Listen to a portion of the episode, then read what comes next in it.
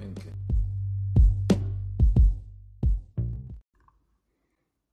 Hey, hey, it's Coach Dr. Kim, and this is I've Been Thinking Kim's Coaching. You are in the right place at the right time. Please be sure to like, subscribe, and visit www.kimregis.com to join the newsletter.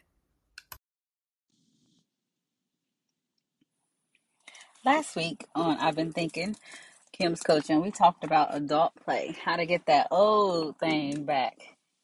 And this week, we're going to pivot a little bit Yeah, it's still kind of in the same vein because we're going to talk about how to keep that old thing because we're going to talk about how to keep yourself grounded and in a positive mindset, but in a very different way.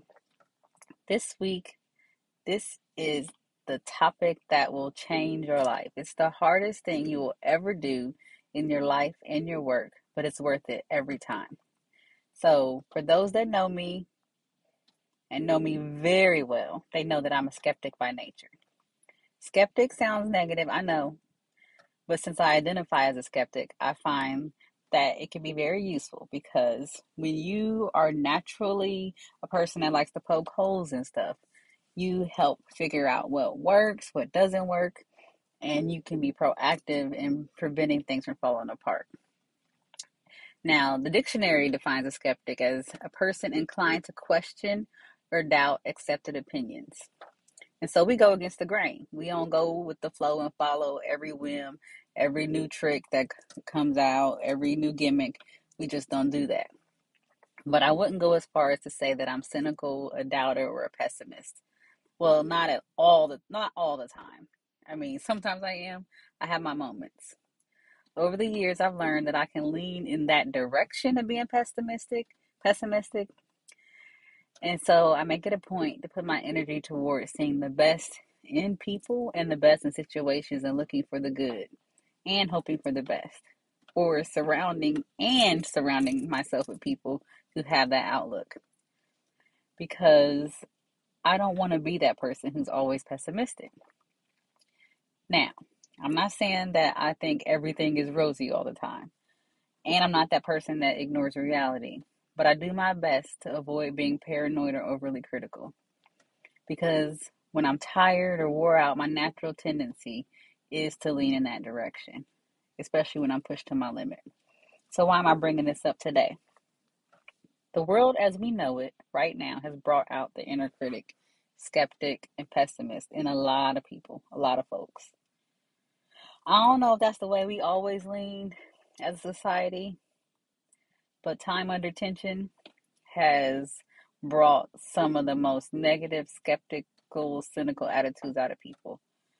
People are touchy, people are stressed, and maybe that's the way they always were, but it is reaching all new time highs. So, for today, I want to talk about assuming positive intent out of the people around you. Let me give you an example. This is a silly example, but I'm just using it for illustrative purposes. It did happen. I was in a cafe over the weekend waiting for my daughter to finish doing an activity. And I put my stuff down at the table to claim the table, and I went to grab some tea. As I walked past this older gentleman sitting at the table um, adjacent to me, I said, Excuse me, so he would move his foot. Because I couldn't get past unless he moved his foot. He didn't move it. So I said it again, and the same thing. He didn't move his foot.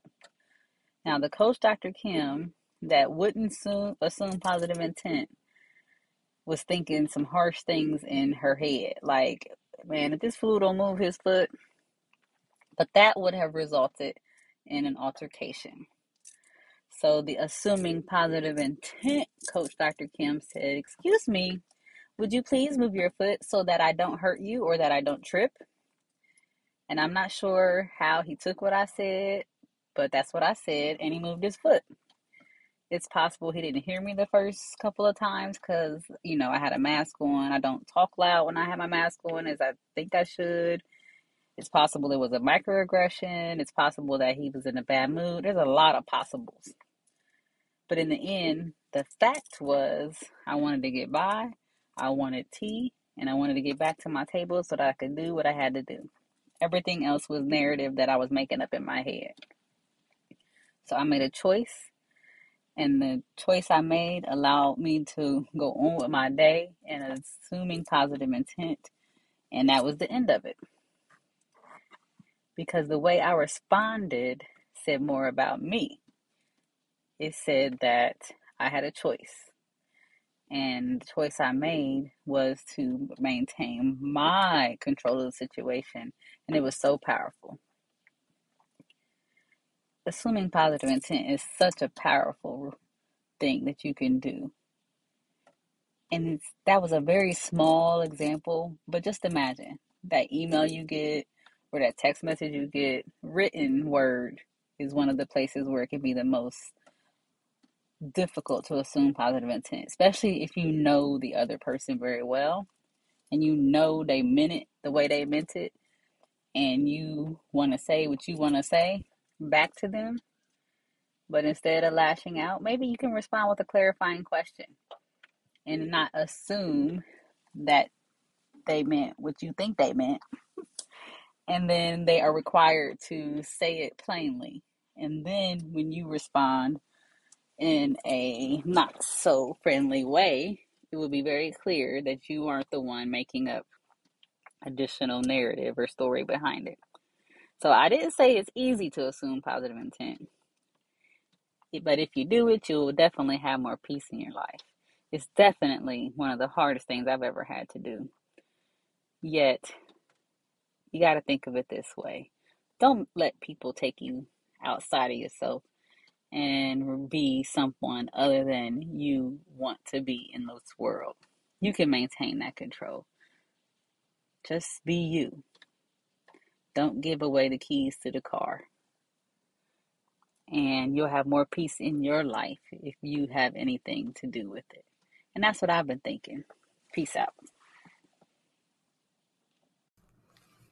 To schedule a session with Kim, visit www.kimregis.com where you can learn more about her. You can also book a free life coaching consultation. Find the link to her book, Meeting Just Fine, a life changing encounter, available on Amazon.com. View her TED style talk and download useful resources. Tune in next week for more I've Been Thinking, Kim's Coaching.